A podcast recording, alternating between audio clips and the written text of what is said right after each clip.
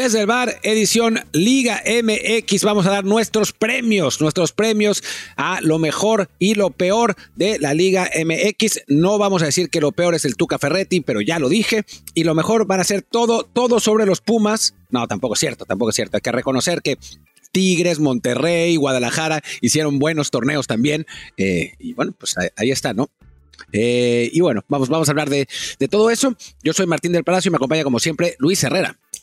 ¿Qué tal Martín, barra del bar, fans de fútbol que nos acompañan, también fans de YouTube que como ya es, será costumbre, todos los lunes estaremos en el canal desde el bar POD con episodio también con video.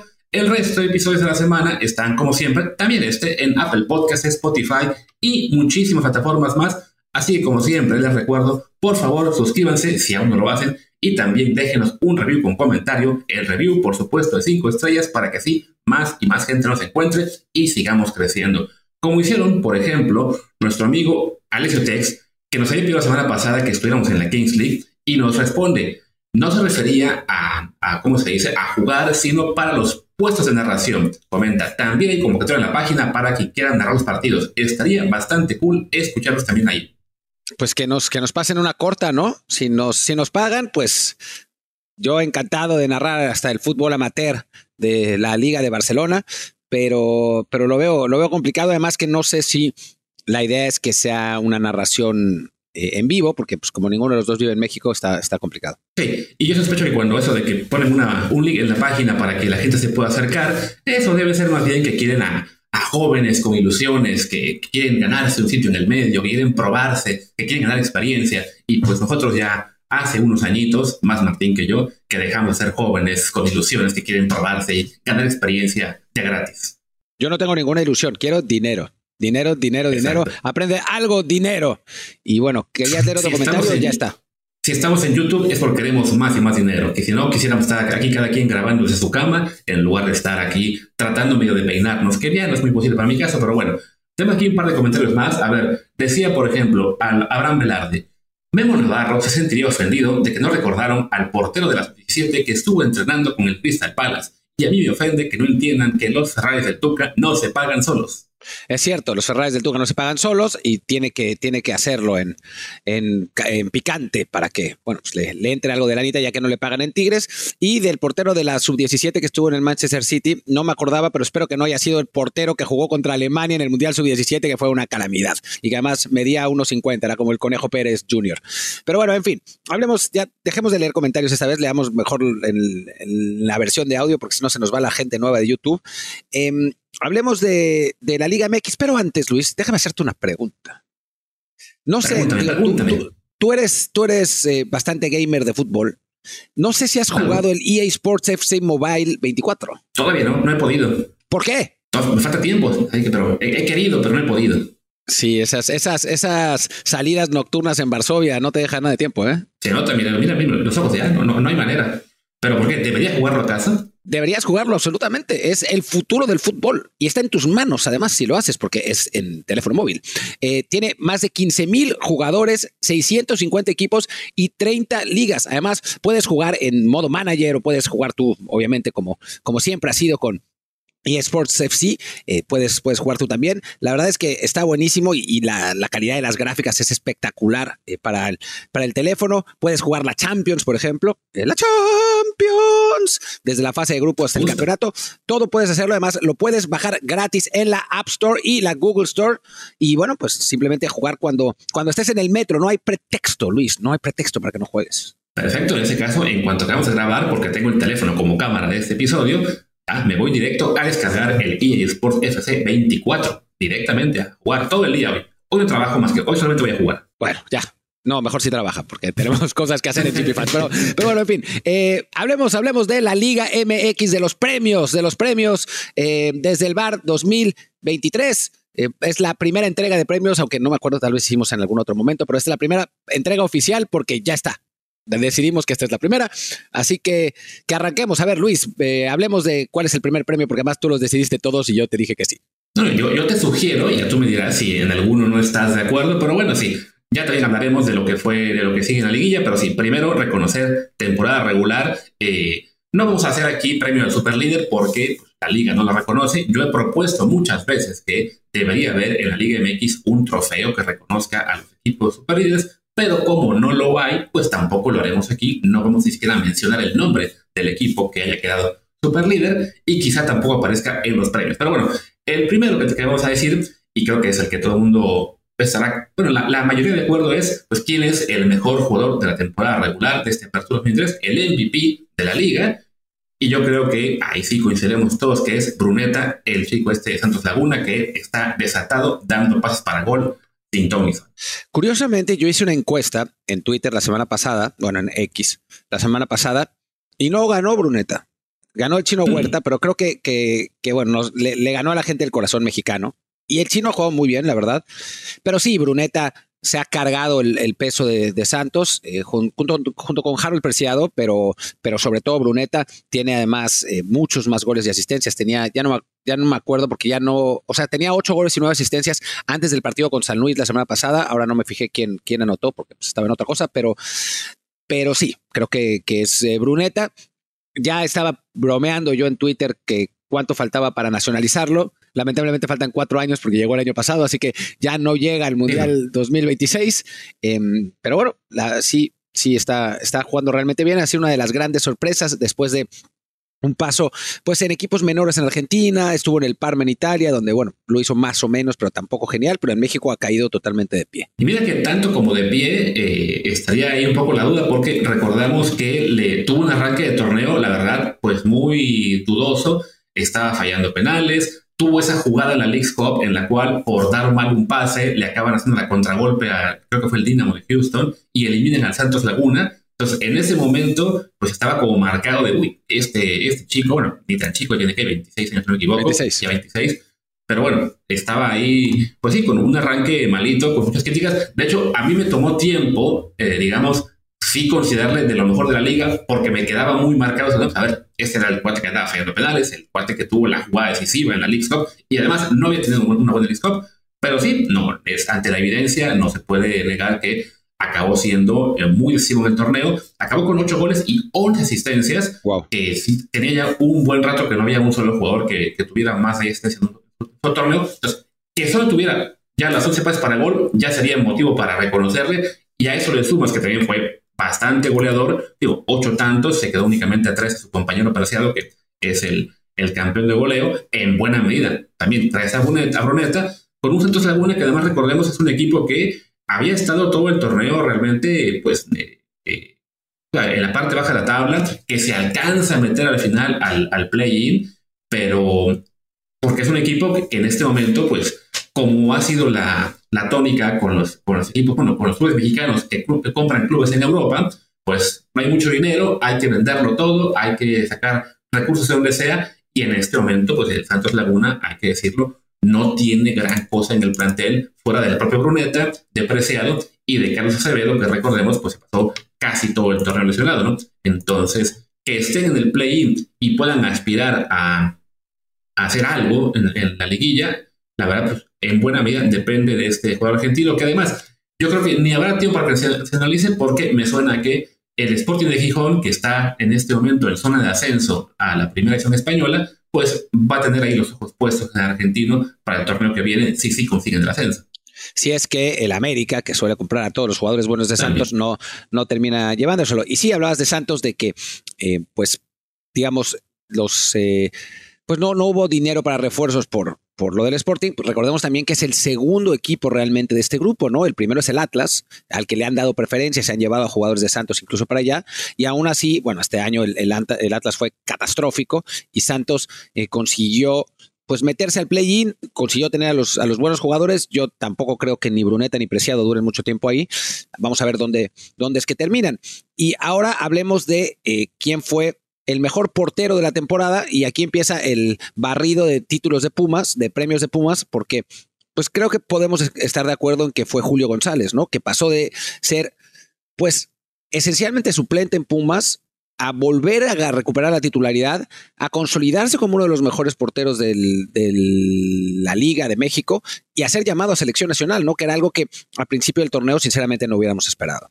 Y mira que siendo tú y yo fans de Pumas y que pues, por un buen rato, eh, después de que Talavera, no teníamos ninguna fe en, Julio, que lo consideramos un buen suplente y ya. Tiene un torneo en el cual no le va muy bien, le traen a este uruguayo que fue Sebastián Sosa a jugar, tampoco lo hace también este uruguayo, se va. Y no nos da mucha confianza que quedara, Julio, pero la verdad es que sí tuvo un torneo muy destacado y pues no en balde, Pumas acabó siendo la cuarta mejor defensa del torneo, solamente por detrás de América, Monterrey y Tigres. Claro, habrá quien esté tentado a decir, ah, entonces el mejor portero fue Malagón, o fue Nahuel, o fue Andrada, pero pues también hay que comparar eh, la calidad de plantel que está a su alrededor y sí creo yo que Julio fue más decisivo en tener esa cuarta mejor defensa de lo que fueron los tres porteros que tienen algunos pocos goles menos que él, ¿no? O sea, no, es que haya un portero con ocho goles recibidos y otro con 18, no. Puma estuvo solamente en ese torneo 18 goles recibidos. De hecho, viendo es la tercera mejor defensiva, porque bueno, también Tigres tuvo los mismos, Monterrey 15, América 14. Pues bueno, Habrá quien diga, pero Malagón tuvo menos goles anotados, bueno, recibidos. Todos creo que sí, fue más excesivo Julio. No en balde se ha ganado el llamado a selección cuando a su edad y, por su historial eh, es más difícil eh, ser considerado. De momento sí, Malagón es el que está fijo, creo que porque más o menos tiene mucho que ver lo que es el tema de, de proceso con la sub-23 y, y, otros juveniles, y también pues allá en América y eso de repente como que tiene un poco más de peso, pero sí creo que en cuanto a acción individual este torneo es muy complicado decir que no fue Julio pues el que más brilló y pues como, como fan de Pumas esperemos que nos, nos toque verlo en la liguilla también lucir.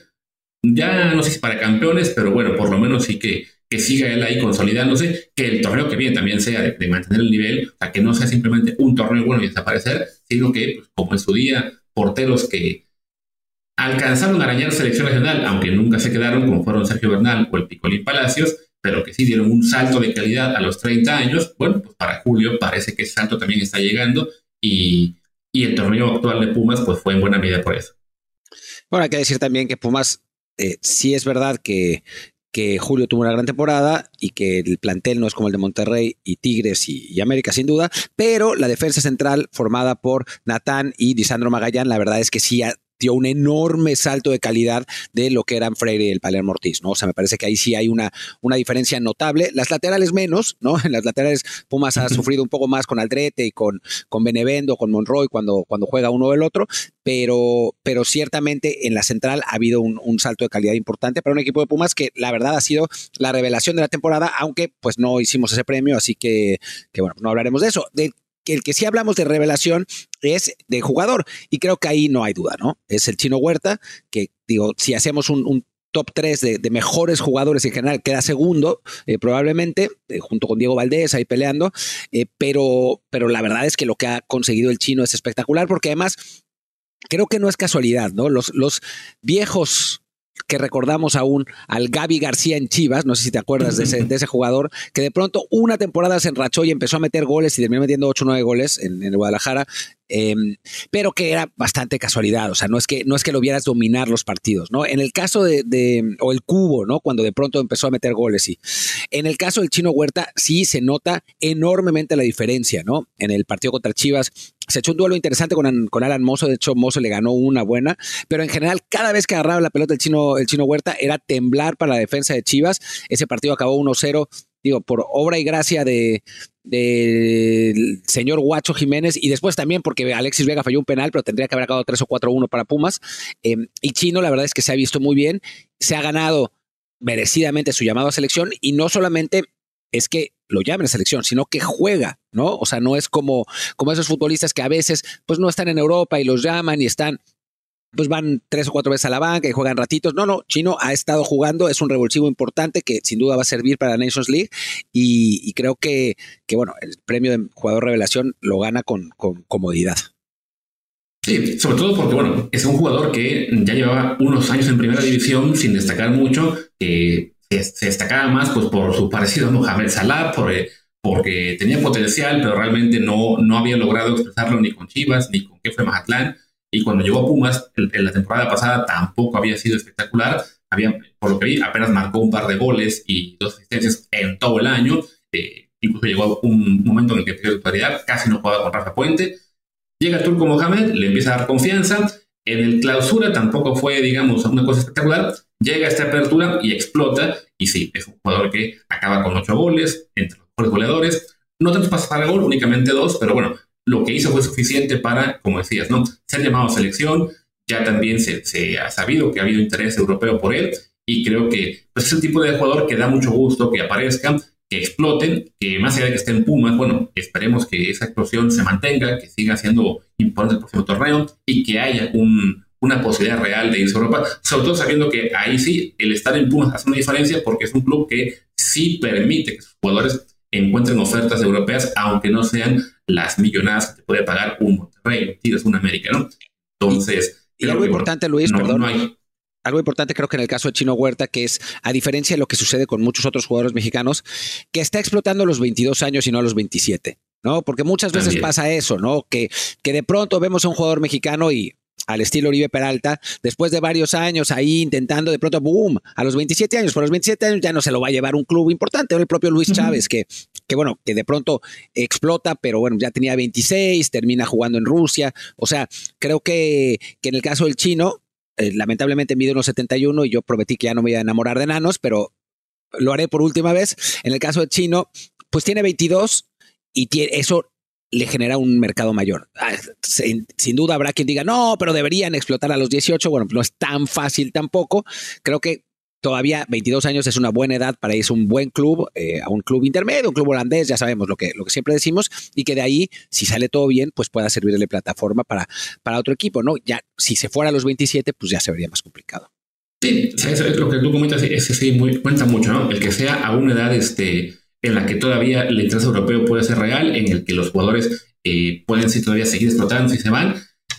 Como por ejemplo un poquito mayor y a quien le podría dar una mención honorífica, no como mejor jugador ni como revelación, pero una cosa intermedia, eh, y que me faltó poner todavía en el mail, a Eric Sánchez, el de Pachuca, que bueno, con 24 años, todavía es bastante joven, que recordemos, se había quedado fuera del Mundial el, año pasado, lo cual pues había sido como que una de las, de las grandes este, fallos, que además en selección se está haciendo cada vez importante, a pesar de que para variar otro granito, pero bueno, la verdad es que lo que hizo este nuevo Pachuca, un equipo que fuera de él no tiene prácticamente nada en este momento, igual lo dejaron en los huesos, que sigue, que es ahora mismo un equipo de, muchos jóvenes que a lo mejor en un par de torneos ya están más consolidados y, le piden a los tuzos ser competitivos, pero bueno, este año se quedan fuera de liguilla, pero no podemos eh, olvidar que bueno, sí, que Eric Sánchez es eh, un jugador que pues lo que hizo en el torneo fue también muy destacado, le faltó apoyo desafortunadamente, pero con lo que hace, pues sí está bien para que se lo lleven.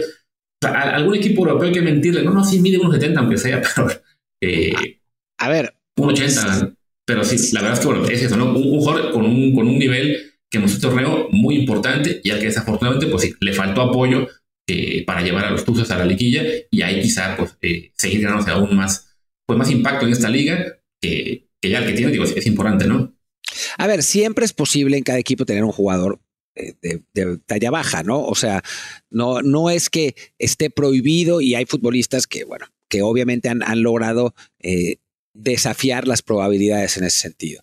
Eh, sin ir más lejos, el, mejor ejemplo de siempre es el de Makelele, pero también está Kanté, ¿no? Ese, tipo de mediocampistas incansables que van por todos lados y que son chiquitos, pero que Eric Sánchez no es tan defensivo como ellos, es eh, más un, poco un enlace eh, entre la parte defensiva y la, la parte ofensiva del mediocampo, pero pero sí, podría irse. No es que creo que vaya a acabar en un equipo top top, pero el Feyenoord en teoría, porque ya sabemos que esas cosas, el Feyenoord ya lo quiso. Entonces, en la liga holandesa, que bueno, siempre será una, una liga muy, muy buena para los jugadores mexicanos, como lo estamos viendo otra vez con Santi, con, con Chucky Lozano, pues ahí seguramente podría encontrarse un espacio. Vamos a ver si el, el Pachuca, a final de cuentas, lo, lo, deja ir o termina en el América. Eh, porque también decían que el América lo quería, aunque ya el propio América lo desmintió. Vamos a ver qué pasa ahí, pero sí con los problemas económicos que tiene Pachuca, por lo mismo que habías hablado de haber comprado a un equipo en, en España, eh, pues no, no dudaría que eh, Sánchez sea el próximo en salir. ¿A dónde? O sea, si es a Europa o a los Regios o al América, pues eso es lo que vamos a ver. Es que además lo, que comentabas de que no están defensivos, bueno, esto era hasta goleadores, ¿no? O sea, lleva en, los, el último mes ya cinco goles, le metió gol a Alemania, le metió gol al Atlas para ganar ese partido, le metió un triplete ahora al Tijuana en la última jornada que le dio a Pachuca por un ratito esperanza de colarse, lo, acabó sacando el León en el último encuentro, pero sí, bueno, ya está hasta ahora, eh, pues compitió en un jugador, creo que esto debe ser un poco circunstancial, que de repente marca muchos goles, pero pues también te da un indicio de que te puede aportar más de lo que pensábamos apenas hace un año de él, ¿no? Sí, es la bonanza psicológica que dice Ramón Raya, ¿no? Que de pronto todo te empieza a salir bien y hasta goleador te vuelves, ¿no? Siendo un mediocampista que normalmente no te has caracterizado por, por algo así. Qué bueno, qué bueno. Eh, le está ayudando a la selección mexicana también. Está jugando más, eh, la verdad, en, selección. Jimmy Lozano lo ha, eh, pues le ha dado más protagonismo y, ojalá que, bueno, pues que siga, siga en ese camino y que pueda construir sobre esa bonanza psicológica y convertirse en un, en un, jugador importante. Pasemos ahora al mejor entrenador y creo que no hay duda aquí eh, de que es eh, Jardín, el, entrenador eh, Jardine, el entrenador brasileño, al que los americanistas mataban al principio de la temporada y en la League's Cup y todo eso, y de pronto cómo cambian los tiempos y el, y el técnico brasileño pues ha llevado a la América a estar a punto de romper el récord de eh, puntos en, torneos cortos. Al final no pasó por el empate en, Tigres, eh, pero, pero América es el gran candidato, fue super líder con eh, amplia diferencia y me parece que no hay duda de que es el, técnico más importante, ¿no? Sí, o sea, más allá de la broma que hacíamos de que no mencionamos a América, pues el hecho de que acabara super líder con 40 puntos, con 7 de ventaja sobre el segundo lugar, danos incluso el lujo de descansar algunos jugadores en la última jornada, de que fue ya un partido más que nada de trámite, y pues sí, con récord o sin récord, hay que reconocer la, la labor del América en el torneo ha sido muy, muy destacada. Había tenido un arranque un poco dubitativo, eh, perdiendo puntos en el Azteca incluso, con Juárez, que también con Mazatlán, ahora lo estoy encontrando. Este, en la League bueno, también con, sí, con Juárez había, había empatado, perdido en casa, había perdido también este, me falta por un partido que no encuentro, pero bueno, en la League Cup había sido los equipos mexicanos que había pues dado lata, pero que al final también se quedó fuera recuerdo con polémica y con un penal este, fallado y el, el, bar ahí medio loco, pero bueno, recordamos que sí, que había mucha, mucha gente en América que estaba molesta. También los típicos asustados porque había ahí una parte de, de gente que esperaba un técnico de mayor renombre, querían a, Marcelo Gallardo, cosas así. Llega Jardine, que bueno, llegaba de San Luis, no, lo, lo, veían eso como pues eh, tomar a un, a un técnico de muy bajo perfil pese a ser ya un técnico con un oro olímpico en su palmarés. Y pues con trabajo, poquito a poquito, el América empezó a funcionar. Se vale reconocer que tiene una de las mejores plantillas de la liga, quizá la, una, top 3 seguro. Hay quien piensa que es la mejor, yo creo que es la Monterrey, pero bueno, está ahí muy, muy parejito. Y pues al final, al final le acaba sacando a Monterrey a Tigres eso, ¿no?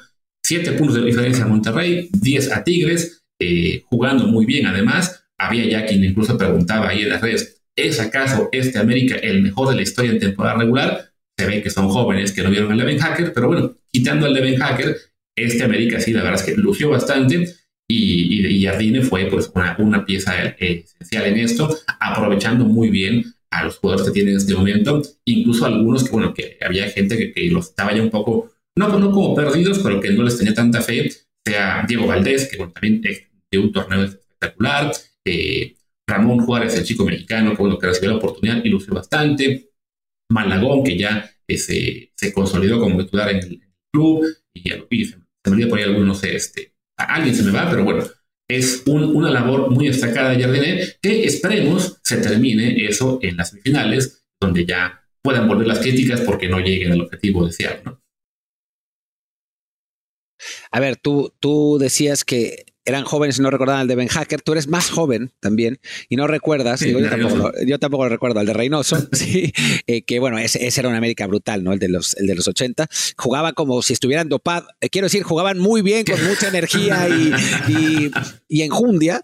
Eh, jugaban muy bien. Sí, ese América era, realmente buenísimo. incluso el mejor América de esa época, que es el de la 82-83, no gana el título después de una bronca brutal contra Chivas en unas semifinales, que termina ganando Chivas en penales y al final Chivas pierde porque tenía un montón de suspendidos y es el Puebla de la Puente el campeón. Una, una cosa muy rara, digo, era un muy buen Puebla también, ¿no? Pero, pero es sorprendente. Así que sí, el América tiene de tanto en tanto esos equipos, ¿no? También, ¿te acuerdas de esa América de Mario Carrillo, ¿no? Que, que fue muy impresionante en, en temporada regular hace, hace unos años. Eh, en fin, no es descabellado para el América tener esos, esos torneos. Esta vez volvió a pasar y creo que si diéramos un premio, podemos darlo al mejor equipo de la temporada regular, aunque tú dices que no quieres porque la liga no lo reconoce, pues no creo que no cabe duda de que es el América, ¿no? El América ha dominado en, prácticamente en todas las, todos los rubros, en todas las instancias. Eh, es un equipo que juega muy bien. Eh, es un equipo que, que la verdad tiene, sin tener, creo, a una enorme figura descollante, ¿no? O sea, Diego Valdés es probablemente su mejor jugador, pero es un muy buen jugador, pero no es Guiñac, ¿no? O sea, no es un top top. Pero, pero creo que todos son buenos, ¿no? O sea, tienes un equipo con, digo, y aunque los hemos criticado en, clave selección, entre la son buenos jugadores para la Liga Mexicana, sin duda, eh, con Henry Martín, eh, con Sendejas, bueno, sin duda Quiñones, eh, digo, es, es, un equipo que, que, bueno, por, por todos lados es, es muy fuerte. En, defensa, sin duda, Jonathan Dos Santos, que muchos americanistas dicen que ha sido el mejor contención del torneo, que es posible. En fin, es, un equipo muy bueno, ¿no? Este, este América. Y tú decías que eh, en, el, en, los premios que no iba a haber caballo negro en la liguilla, era, era el último premio. Yo creo que sí iba a ser Pumas, iba a eliminar a América, iba a llegar a la final contra Tigres y la va a perder en penales, pero... Podría pasar, esperemos que no, ya esas historias ya las vivimos eh, y sí, eh, teníamos en realidad de los premios el, lado de un posible caballo negro, eh, que eso mejor lo, ampliamos eso, ya ahorita que hablemos ya de, de, los equipos que calificaron, cerremos la parte de temporada regular pues con la mayor excepción que creo es indiscutible, que es el Cruz Azul. Sí, qué desastre el Cruz Azul, francamente desde cómo empezó el torneo. A ver, no es el mejor Cruz Azul de la historia en cuanto a plantel. O sea, y eso ya lo sabíamos, ya lo habíamos dicho, no, o sea, está claro, ¿no? Es, es, un equipo que pasa por una severa crisis económica, pasa por un absoluto desmadre directivo que cuando nosotros lo advertimos hace unos años en este mismo espacio, los Cruz Azulinos nos mataban pero nos mataban. En Twitter también, ¿no? O sea, decíamos es que Cruz Azul le trae un desmadre, los directivos, eh, la directiva pasada se fue y llegó una peor. Nos mataban los Cruz Azulinos. Bueno, pues ya ven, ahora cómo, cómo viene la cosa.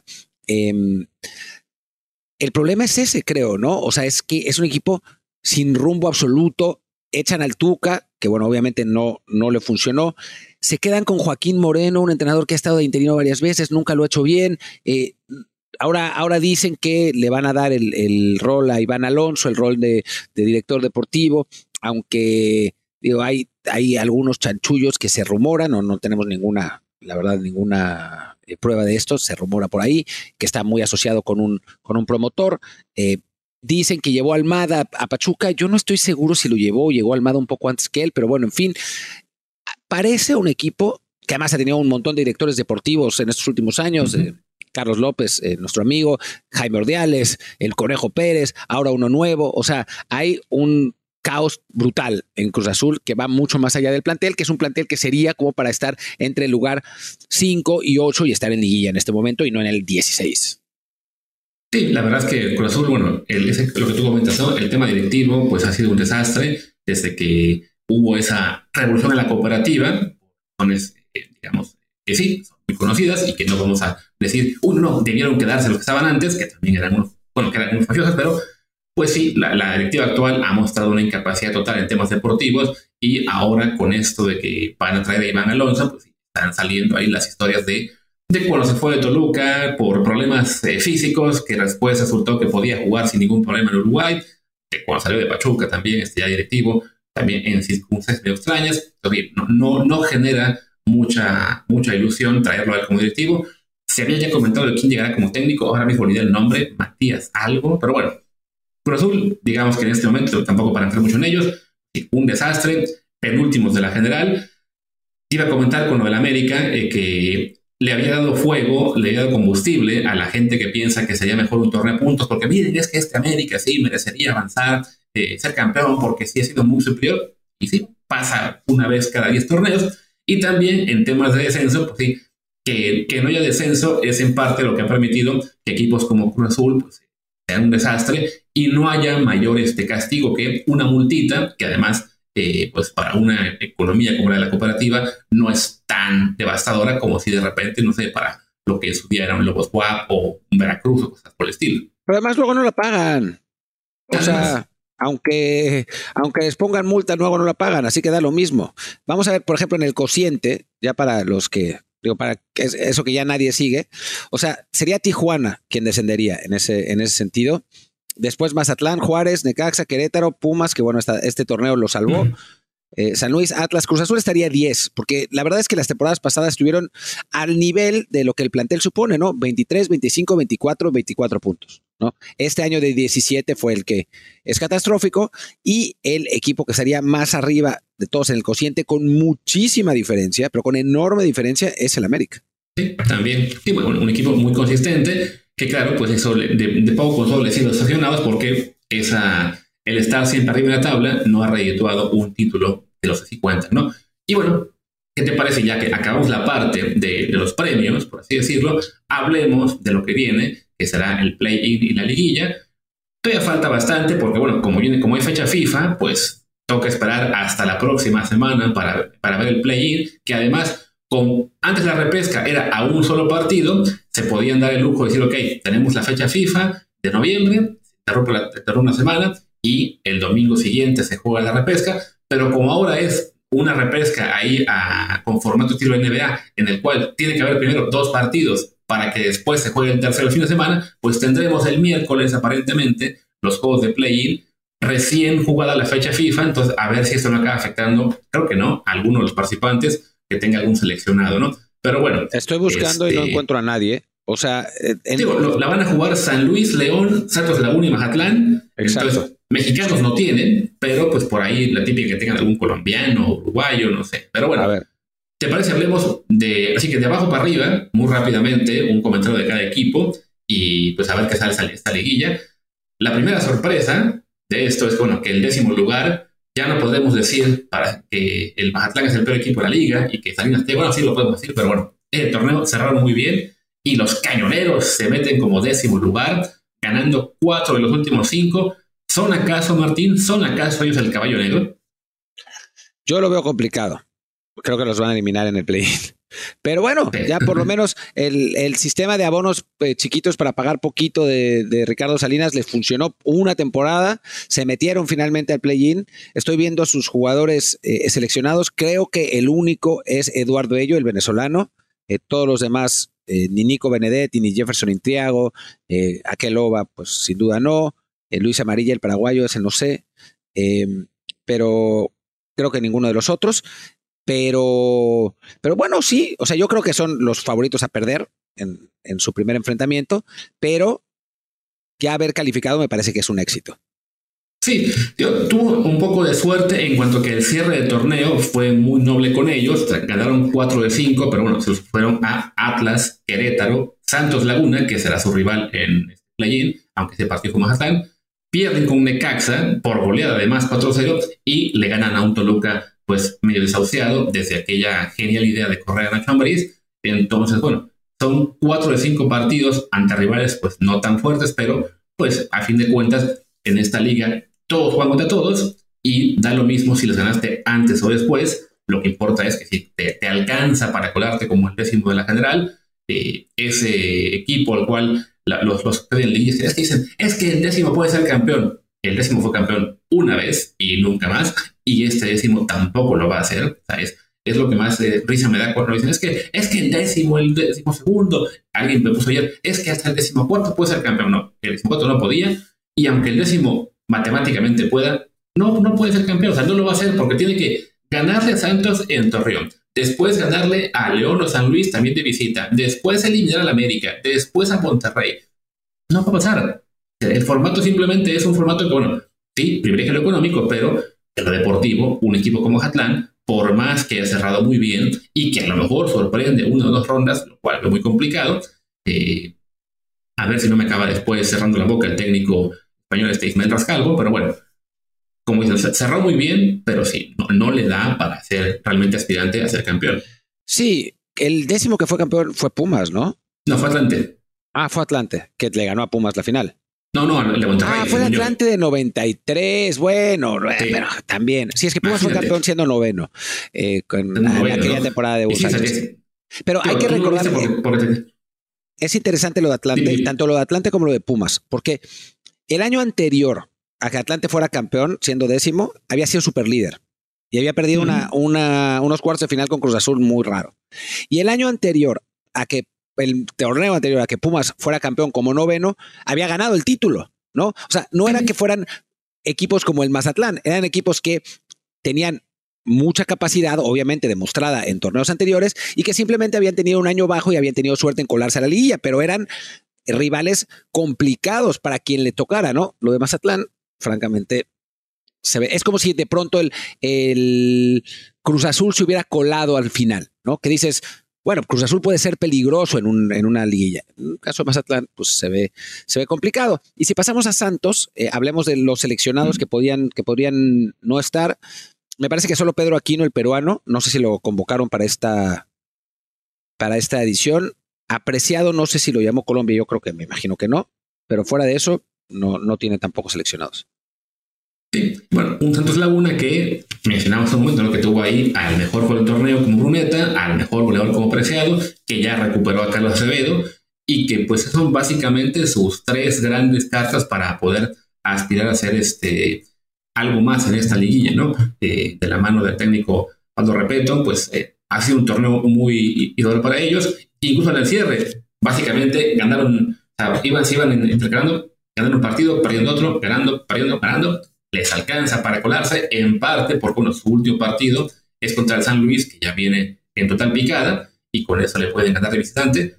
Van contra Mazatlán, creo yo que van a ganar, van a sacar ahí la venganza del, del partido de torneo regular, y bueno, después eso les toca jugar contra el que pierda el duelo entre el séptimo y el octavo, eh, que si ya pasemos al octavo, porque ya de Santos hablamos mucho al principio con los, premios, el octavo que fue un, este, ¿cómo se llama? Un león que se coló igual al final, le gana al Tijuana, no, miento, en el último partido que fue, le empató al Tijuana y con eso este, logró meterse, no, estoy confundido, estoy viendo, estoy viendo el, la tabla torneo pasado, no, le ganó a Tijuana, no, le ganó, no, a Juárez, perdón, sí, le ganó a Juárez a uno, es que se me, se me, cambió la página de la, de la, tabla, este, un partido además que, bueno, empezaron perdiendo muy temprano, logran remontar y con eso echan al Pachuca, se cuelan como octavo lugar de la, de la tabla, pero sí, la verdad es que había sido un torneo igual muy irregular de León, que de hecho venía de cuatro juegos sin ganar y una actuación, bueno, la verdad, pobre para lo que se esperaba de un equipo al que recordemos, bueno, llegó Camón, este, que tuvo un gran, tuvo un gran paso por el Pola antes y que realmente pues no, no han logrado brillar como se esperaba, más allá de que ya ganaron una, una, una Copa Champions y todo. Pero sí, no estamos viendo a León que esperábamos ver sabiendo que llegaba el Arcamón ese equipo el año pasado, ¿no? No, sí, eh, llegó Federico Viñas como, como refuerzo, llegó el Diente López también como, como refuerzo. Era un equipo que, bueno, aspiraba un poco más. Fidel Ambriz, que se había consolidado con, con las selecciones menores de México, eh, pero sí, no, no ha podido eh, eh, pues realmente figurar tanto. Te lo dice también lo de los seleccionados que estamos viendo. El único seleccionado que van a perder entre comillas, para esta fecha FIFA es Ángel Mena, el ecuatoriano, que sí fue llamado, pero bueno, ya tiene 35 años también. Eh, y el resto del, de León, pues no es quizá el plantel que pensábamos que era. Estábamos acostumbrados a que el Arcamón le sacara mucho jugo a los. Eh, a sus equipos con menos talento y pues en el caso de León no ha podido ser así, aunque bueno, todavía falta. Y recordemos que este León también va a jugar el Mundial de Clubes, que bueno, pues viendo el plantel creo que muy bien no le va a ir, pero, pero bueno, pues igual con suerte eh, la puede más o menos mover. Sí, yo que por lo menos había quien me preguntaba, bueno, ¿qué pasa si llegan a la final y se, cruza con el Mundial de Clubes? Pues, bueno, lo, que pasaría es que la final se pospone hasta después del Mundial, pero sí, viendo el plantel que trae este León y lo que ha su desempeño en el torneo regular, no parece una posibilidad muy, eh, con grandes opciones, así que más bien pues a disfrutarles por uno o dos eh, partidos. Yo, creo que en el play-in pasemos al séptimo lugar, aunque se juegue en San Luis, va a ser favorito el León porque pues el San Luis se derrumbó en la última parte del torneo y pues luce en este momento como un equipo bastante débil. Yo, creo que va a perder con León y con el que gane Santos. Puede ser, Puede ser, la verdad es que no, no se vio bien este último partido contra, contra Santos, se perdía muy rápido, la gente en San Luis estaba furiosa, eh, pero, pero bueno, el, el equipo de, de, San Luis finalmente cumplió en el sentido de que calificó a la liguilla, creo que no se podía esperar más de, de este equipo, además viendo el plantel, la verdad es que se ve eh, pues flojito en general, no hay, pues no hay gran cosa que, que presumir en, el equipo, ¿no? Un equipo con que, que bueno, eh, Ángel Saldívar, eh, Jürgen Damm, Klimovic, el argentino, contrataron al francés eh, Sales eh, Lamons, que llegó, llegó tarde y pues, tampoco pudo eh, tener eh, realmente un, un, impacto, jugó muy poco. es un equipo eso, el Cata Domínguez, ¿no? Que tanto odiaban en Cruz Azul y que va a estar en la liguilla y ellos no. es un equipo, digamos, humilde que ha, para mí, superado las expectativas y ya lo que siga, pues es, es ganancia, aunque sí, como bien dices, parece que no va a seguir mucho, ¿no?